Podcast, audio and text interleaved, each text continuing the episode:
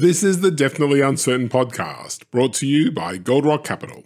Each week, we look at how high net worth families can improve their lives, decisions, and investments in a deeply uncertain world. We always aim to provide practical information, even if we can't offer specific investment advice.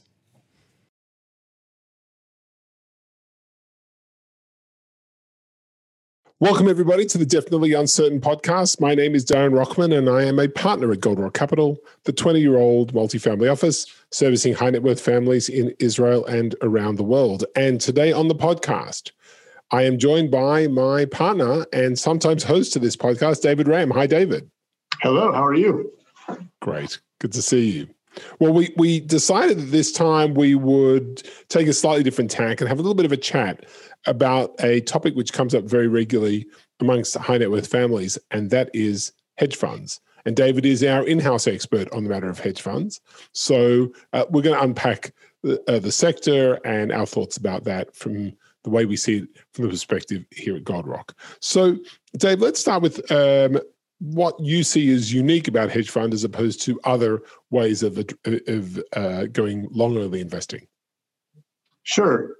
Uh, so I would I would kind of uh, split it in between what a hedge fund is and how Goldrock, how we as a team perhaps uh, try and utilize uh, hedge funds within our portfolio. So a hedge fund basically is a investment structure which is less regulated than a more of a mutual fund uh, investment structure. So they're allowed to do a lot more different kinds of investing they can take a lot more leverage. They can be much more concentrated. So they're, uh, they have a lot more freedom around uh, the types of investing that they do. And they therefore are also much more uh, focused and suitable only for high net worth investors and not regular retail investors or limited, in fact, uh, in the types of investments uh, they can accept.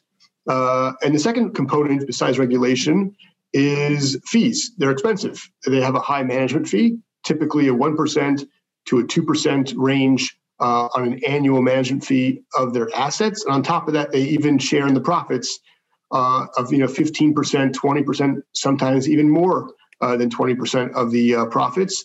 Um, and rarely is there any kind of a hurdle rate. Rarely is there some kind of a performance uh, uh, minimum, minimum is yeah. required to to reach before they share in those in those profits. So if a fund, just in general, if a fund is, is able to generate 12% uh, return in a year, they're going to take about 2% or so management fee that goes down to 10 and then another 2% uh, another 20, 20% sorry of the profits so 20 times 10% is another 2% so it goes from 12% down to 8% which is the net return to the investor. So they take 4% of the 12% that's a pretty sizable chunk of the overall uh, performance.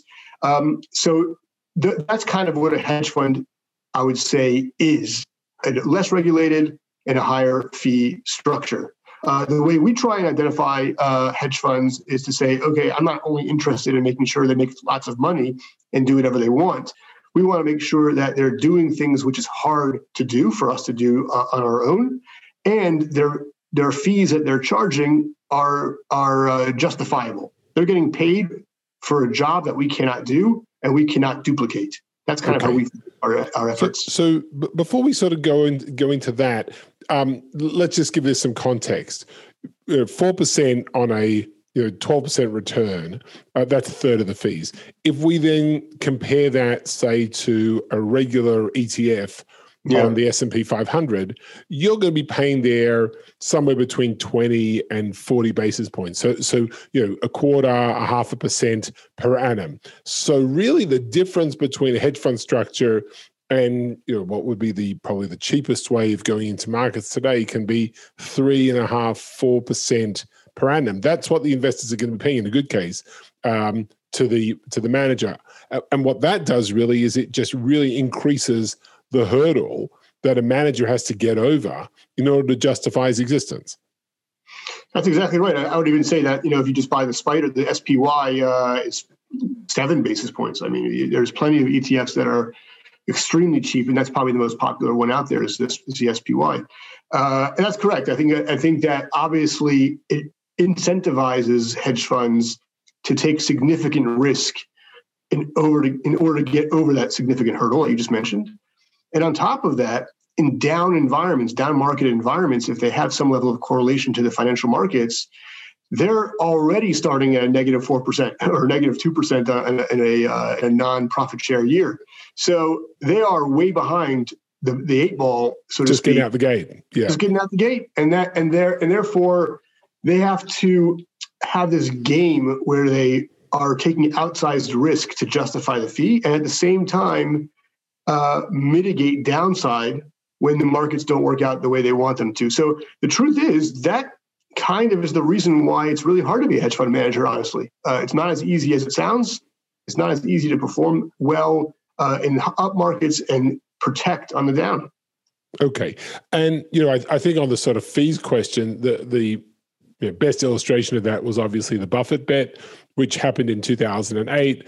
Warren yeah. Buffett famously made the bet saying 10 years of performance, I think that you know this that the stock market will be better than uh, than you know a given hedge fund, and of course he, he, was proven to be right. And his argument was simply this question of how are you going to be able to beat the fees? And I think that we've probably seen a similar thing within the portfolio uh, and, and and funds that we track here at the firm, where you know you get outperformance years, but there are plenty of underperformance years and sometimes really disastrous years uh, which offset those. That's absolutely absolutely right. And I mean, uh, I would just add the funny thing. I think Buffett uh, has in his will that after he dies, ninety percent of the money goes into the S and P 500. So obviously, he has a lot of faith uh, in that instrument as a as a as a long term uh, value creator. In terms of um, in terms of their abilities, absolutely. So I mean, I think the the focus that we spend our time on to make sure that we're getting our money's worth um, in hedge funds is trying to avoid funds that are correlated to the financial markets. And frankly, that's got to be, I would say, well over 50%, probably closer to 70 or 80% of the overall market. There's 10,000 hedge funds in the market today. The vast majority of the hedge funds in the hedge fund market have some level of significant correlation by design.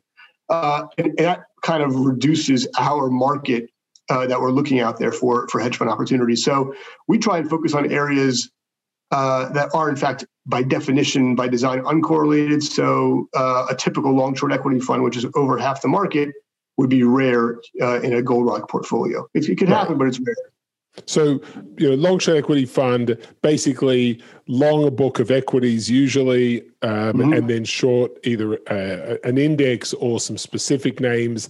Those those strategies were really built uh, you know, we're going back to the to the sort of 80s here. Th- those strategies were built in order to do two things. One, uh, to reduce or dampen the volatility. So when mm-hmm. markets fell out of bed, they didn't get hurt as badly. And secondly, yep. because these managers, you know, many of them thought that they would be good at picking problematic com- as good at picking problematic companies as they were picking right. um, uh, companies with, with with a good outlook. Um, and you know, I think that over the last 15 or 20 years, that strategy has become harder and harder, and and probably more than anything, simply because there are so many hedge funds chasing those opportunities. Yeah, I, I think that the, the, those two groups are, are, exactly right. What you said, which is the you know one is the dampened volatility, and the second uh, category is what is what they call in the market the alpha shorts, meaning that they're doing single name shorts positions where they want to make money both on their on their longs and on their shorts. Um, we just saw that recently with that famous case um, with Melvin uh, Capital, which uh, was shorting stocks like GameStop, uh, AMC, uh, and others, and they lost something in the neighborhood of nine billion dollars in a very short period of time. Uh, and the it's reason why, for work. exactly. The truth is, he, he made three billion dollars in partner capital as a result as well. But that's a different story. But yeah, absolutely. I mean, that's a, that was a that was a crazy, crazy story. But at the end of the day, uh, when you dampen volatility, like you suggested, Darren, which is okay, uh, in the most um, uh, simple approach, let's say a manager has 10 stocks that they really like, and they want to make sure that they're only getting the value of the 10 stocks above and beyond a typical market performance. So they could take 10 stocks, put, put uh, $10 in each stock, they have $100, and they could then short the S&P 500 and short the whole market as well. And they can just isolate, so to speak, the value creation above the market. Uh, that is old school hedge funds, like, like, you mentioned from the 80s, which is very hard to get working today uh, because the ability to create value above and beyond the market when a market is generating such high returns is very, very challenging. Right, but of, uh, you know, of course, I think we should caveat that because 2020 was one of those years where that strategy actually really, really worked, um, mm-hmm. and mainly because there was such disparate you know you, you, when when all the markets move in the same direction more or less in the same way it's very hard to make money in the strategy you described but 2020 wasn't like that. You mm-hmm. had this exogenous shock covid comes in you know hotels get get battered online e-commerce does incredibly well. In a market situation like that hedge funds long short hedge funds actually can do, do quite nicely yeah, because as you as you pointed out, when you have sector uh, dispersions, um, which happens every year, but I think in 2020 it happened more uh, starkly in a few different sectors. And what the hedge fund guys have been doing, you know, I, I would just take a step back and say and say as follows: By nature, most hedge fund long short equity managers, and these are the guys who we who Goldrock typically does not invest in, by the way, but those typical long short equity managers in hedge funds are value oriented, fundamental oriented investors. And what they've learned over the past many years, uh, five to 10 years, is that's a crappy, uh, unfortunately, um, strategy when the Fed has interest rates at zero and growth is being rewarded out in an outsized uh, way. Uh, and then what ended up happening over the past about five years or so, the successful guys uh, poured a lot of their funds into growth stocks. So when you walk into COVID, a lot of the large long short guys had massive positions in pretty crowded trades like Facebook and Google and Netflix and others. And those are the what they call the stay-at-home stocks, the stocks that worked well when people were locked in their houses during uh, during the pandemic, and uh, they were not so exposed to things like energy, airlines, you know, retail, et cetera, because that's more of a value-oriented play uh, and that really helped them. So I'm not, I'm not, you know, a lot of them are super smart guys, but a lot of them did really well by accident almost. Right. Being in the right place at the right time, which, by the way, yep. is always a great strategy. If you can always be at the right place at the right time, hey, give us a call. Um, Absolutely. So, so you, you know, if you sort of say, okay, we're going to exclude that maybe seventy percent of the market that's in the long short, sort of long short world, yeah. um, because you say you know that I can get exposure through the, to that um, through very very cheap, very very liquid uh, ETF or, or, maybe even mutual fund uh, managers.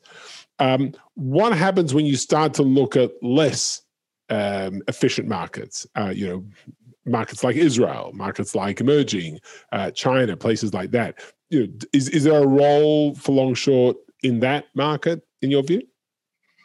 Yeah, it's a great question. So I think I think um, in general, whenever you reduce the amount of efficiency uh, that the hedge fund is trying to expose themselves to, that's where it can get interesting. And with a good track record and proof that they can actually execute well, that's where uh, hedge fund strategies and the fees that they charge start getting more worthwhile. So yeah, in markets, in regions uh, uh that are less efficient, Israel is a great example.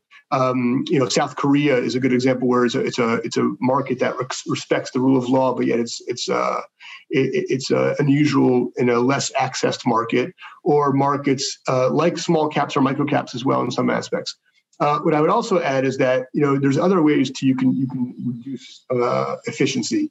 Concentration is an easy way. The S and P 500 is exactly that. It's 500 companies um, the Tel Aviv 125 is 125 companies. So if somebody has 10 stocks in their portfolio and that's it, by definition, they're going to have more uh, idiosyncratic risk, more idiosyncratic upside, and and therefore they're going to have an ability to outperform and frankly underperform as well in a much uh, in a much more meaningful because way. Because they have more idiosyncratic downside.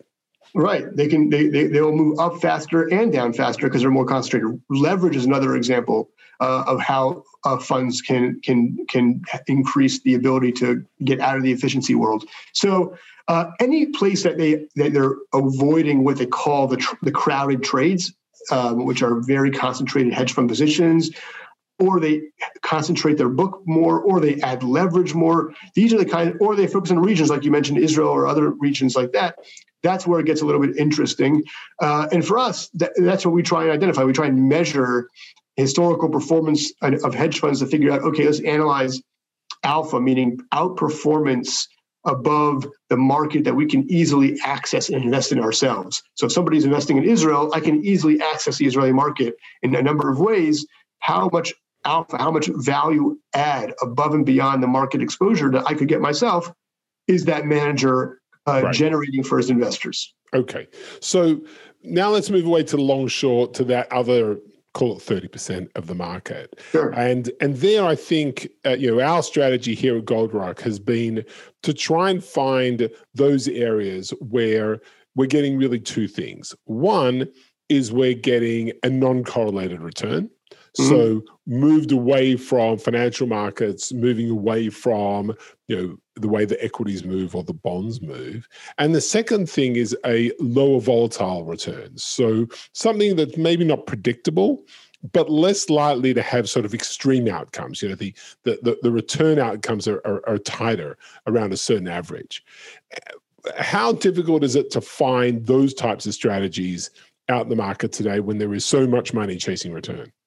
Yeah, very is is the short answer.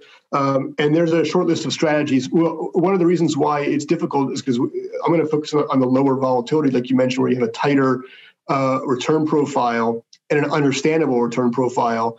The reason why that's been quite difficult is, first of all, with zero interest rate environment, those low volatility strategies also generate quite low returns.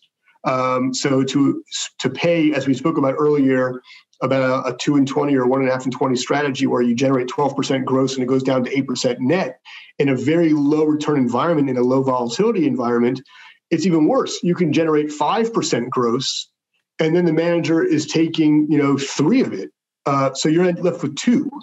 Um, and so they'll say, oh, well, you're getting two. You put the money in the bank or you, you buy a fixed income product uh, you have more correlation or you have uh, zero return. So at least you're getting something for your for your money, but you're you end up taking a five percent risk and generating two two percent, two and a half percent, whatever that may be. Or maybe maybe even great. Or maybe even a greater risk because you know you have the lack of transparency. You don't know what the manager is going to do.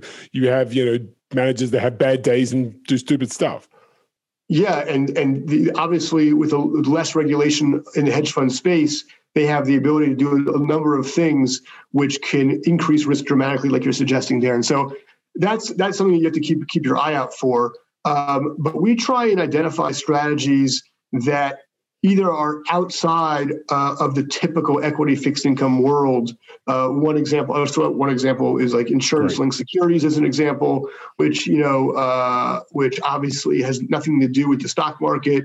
Uh, another example could be things like commodity uh, futures, things like that, where you can have a strategy which is trying to do something either in the arbitrage world or in the uh, in the positive carry strategy, where they're trying to collect some kind of a premium, something along those those lines, where they're not really related to whether or not the stock market or the bond market goes up a lot or down a lot.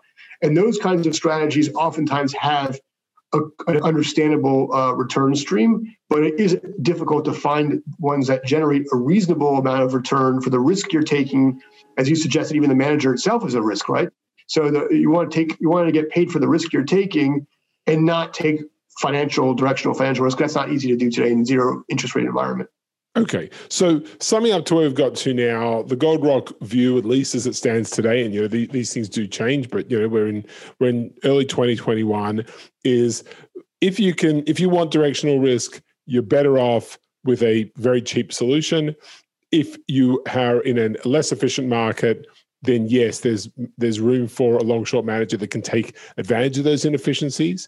And where hedge funds fit into a portfolio, uh, very much is in the sort of non-correlated side where you're able to generate a return even in down markets and you're not necessarily going to pick up as much as you would in, in, in up markets. So in a year like 2020, when stock markets really bolted ahead, that's going to generate a return, but under what you're going to see in other parts of your portfolio. But in months like February, March, where you know markets completely fall out of bed, you're not going to you're going to have the security that, that these strategies are going to do okay. So, you know, with, with that in mind, how do yeah. you see the role of a hedge fund in a high net worth portfolio? You know, what where, where, does it where does it fit in? What is it doing? Yeah. that other assets, real estate, private equity, bonds, equities, uh, cash are not doing? Yeah, so uh, that's a good question because there are, as I mentioned earlier, about 10,000 hedge funds out there, and every hedge fund is doing their own thing and, and associated with their own underlying markets. So, what we try and do for a client within a portfolio is to try and provide value uh, to that portfolio. So, a typical portfolio will have directional exposure to the financial markets, including equity and bonds. Uh, they'll often have directional exposure as well in, in, less liquid environments like private equity or venture capital or things of that nature. And what we're trying to do is we're trying to provide a return stream, uh, a, a, of both low vol, as you suggested, or even higher risk uh, uh, type strategies where the return stream that the funds generate are not related to other parts of a client's portfolio. Uh, that's what we're really trying to do. Now, it's not easy to get that 100% right, and we're definitely, I would, I would even say that we're definitely not trying to provide a ballast, meaning a, a, an opposite uh, reaction to the to the markets, because that means you're basically losing money most of the time. So we prefer to generate something that creates a return stream, but is not dependent on uh, a correlation to the market. But you'll have some correlation, hopefully as low as possible, but you'll have some correlation. And, and that's kind of what we're trying to do. So things that have zero beta zero correlation, things that have uh, return streams that are maybe income related, that are not related to bonds, or things that have um, uh, the underlying is, is different than just a company or a piece of real estate. Right, and and as you said, that those aren't easy to find. Where where do you find them? You know, what what what are the what what are the things that you do when you're out there? You know, with your with your the secret sauce, hunting with your rifle in the in, in the in the hedge fund jungle in Midtown New York or in Mayfair. Uh, yeah. Know, so I, I, would say one quick thing about about you know the hedge fund market uh, from an investor perspective is that there are some investors that have somewhat of a responsibility to fill a bucket of, uh, of, of managers, you know, based on their job, which is, you know, if they're an institutional investor, they have to fill, you know, the quasi liquid hedge fund bucket up to a certain number of managers and they go off and do it. Uh, we don't have a responsibility to fill any buckets. We can, you know, we, ha- we are driven by our clients' uh, portfolios. We're driven by our clients' interests, uh, and we try and provide value to those clients. So I'm not, I have no responsibility to do so. Uh, but what I do, in fact, try and uh, uh, do on the deal flow side is be as proactive and as thoughtful as possible. So going out uh, to events, talking to other like-minded investors, uh, primarily in the U.S. and the U.K., and trying to identify areas of interest, managers of interest. it does take a, a, quite a bit of work, unfortunately, but in terms of the results, I think we we you know the results are trying to create a portfolio of funds uh, that do exactly what we've been talking about. So it is not easy. There are, as I mentioned, there are 10,000 funds. I also mentioned it's not easy to be a hedge fund manager. Uh, that's why they get paid the big bucks. So um, a lot of hedge funds come and go. Um, and a lot of hedge funds do really well in the beginning and then as they grow do a lot worse. So you have to kind of know the the people you're backing, know the strategy that they're trying to create, uh, and, and, really understand incentives. That's a very important part, uh, which we haven't really spoken about a lot, which is incentives drive uh, what the fund will do. Okay, economics 101. You got to track how, why they get paid, how they get paid, etc. Who gets and paid? we said no to a lot of funds that we don't particularly appreciate their fee structure, their liquidity uh, terms, um, how they how they make money in the fund versus their fees, it, there has to be a, a, an incentive that's aligned with investors. And we've missed out on great funds, honestly, which have done really, really well. And we just don't want to be a part of a fund that where the alignment of interests are not there. And that's very important to us as well. Yeah, so I, I, want to pick up on two points you said, and maybe just expand on them a little bit. Uh, the, the, the first one uh, around this this incentive uh, point. You, very often we will see funds where the underlying holding of the fund is very very liquid, you know, regular sort of stocks. Yeah. Uh, but from an, the investor in the fund has to commit uh, to leave his money in there for multiple years. And and you know, we, we very often reject funds like that on the basis that you know there's no reason why you know the only advantage here is to the manager and you know, you're, you're effectively giving the manager an incentive to you know uh, really play with your money and, and, collect up assets as long as possible. Um, very often they're, they're, doing so in order then to sell off their business or parts of their business uh, to third parties. So, that, so that's sort of one uh, aspect of it. And the other one is the carry uh, structure, which is you know very mm-hmm. often uh, you know people you know, these funds are taking carry on an annual basis, and you know if they're holding assets that have a long term hold, that's not necessarily in the investor's interest. I would even say just quickly on that last point you made, Darren. That I've seen many funds, and I would be honest uh, to say that a number of years ago we had a fund like this, which is which is unfortunate, that took carry quarterly. Um, so when you have a, a fund that takes carried interest profit share on a quarterly basis, and they're very volatile. They move up and down very quickly. They can they can be up 10%, down 10%, up 15%, down 15%, etc. What ends up happening is that they're actually taking the profit share very, very often, every three months, which means they could literally make millions of dollars and then go down a lot. And then, okay, there's a high water mark. They have to get back up to that point where, where they took profits. But you know, who knows if they'll ever get back there again? So, well, it, you know, it's it's one of those it's one of those situations where either they win or you lose. Exactly, exactly. right. So frequency of carry is important, and I, and I want to get to the to the point where you made around uh, taking profit share every year, and they have a lot of illiquid uh, uh, underlying holdings, which which is a major trend, I would say. Which is, I have to be honest, I'm going to say I, I'm shocked. I'm actually upset, upsettingly shocked that it's happening again. This is something that was very prevalent in the hedge fund market prior to 2008, which was that hedge funds would invest in illiquid assets and then just assume nobody would ever redeem. Why would they, right? They're fantastic.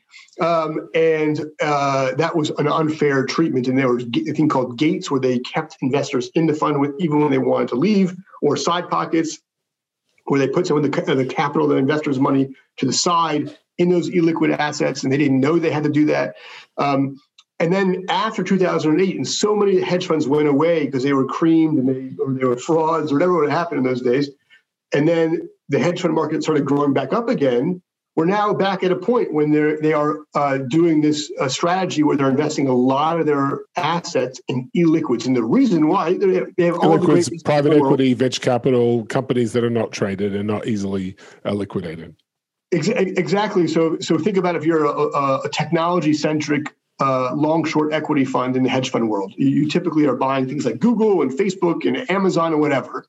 Uh, maybe smaller companies, the newer ones like Israeli ones like you know Wix and uh, Fiverr and all that fun stuff. Now, all of a sudden, they realize, wait a second, these companies stay private for such a long time, or perhaps they have information that the companies will in fact go public. Uh, so they want to get in earlier, and the only way they can do that is with permission from their investors that they can go go, uh, private and invest private companies that they can't trade in and out of. So when there are when when an investor invests and then decides for whatever reason to redeem his money to get his money back out of the fund, they cannot get the money out of those private deals. So the fund has a few options. They could either sell down more liquid assets and give the investor all of his money back, or they can focus, they can um, uh, side pocket part of that money into that deal.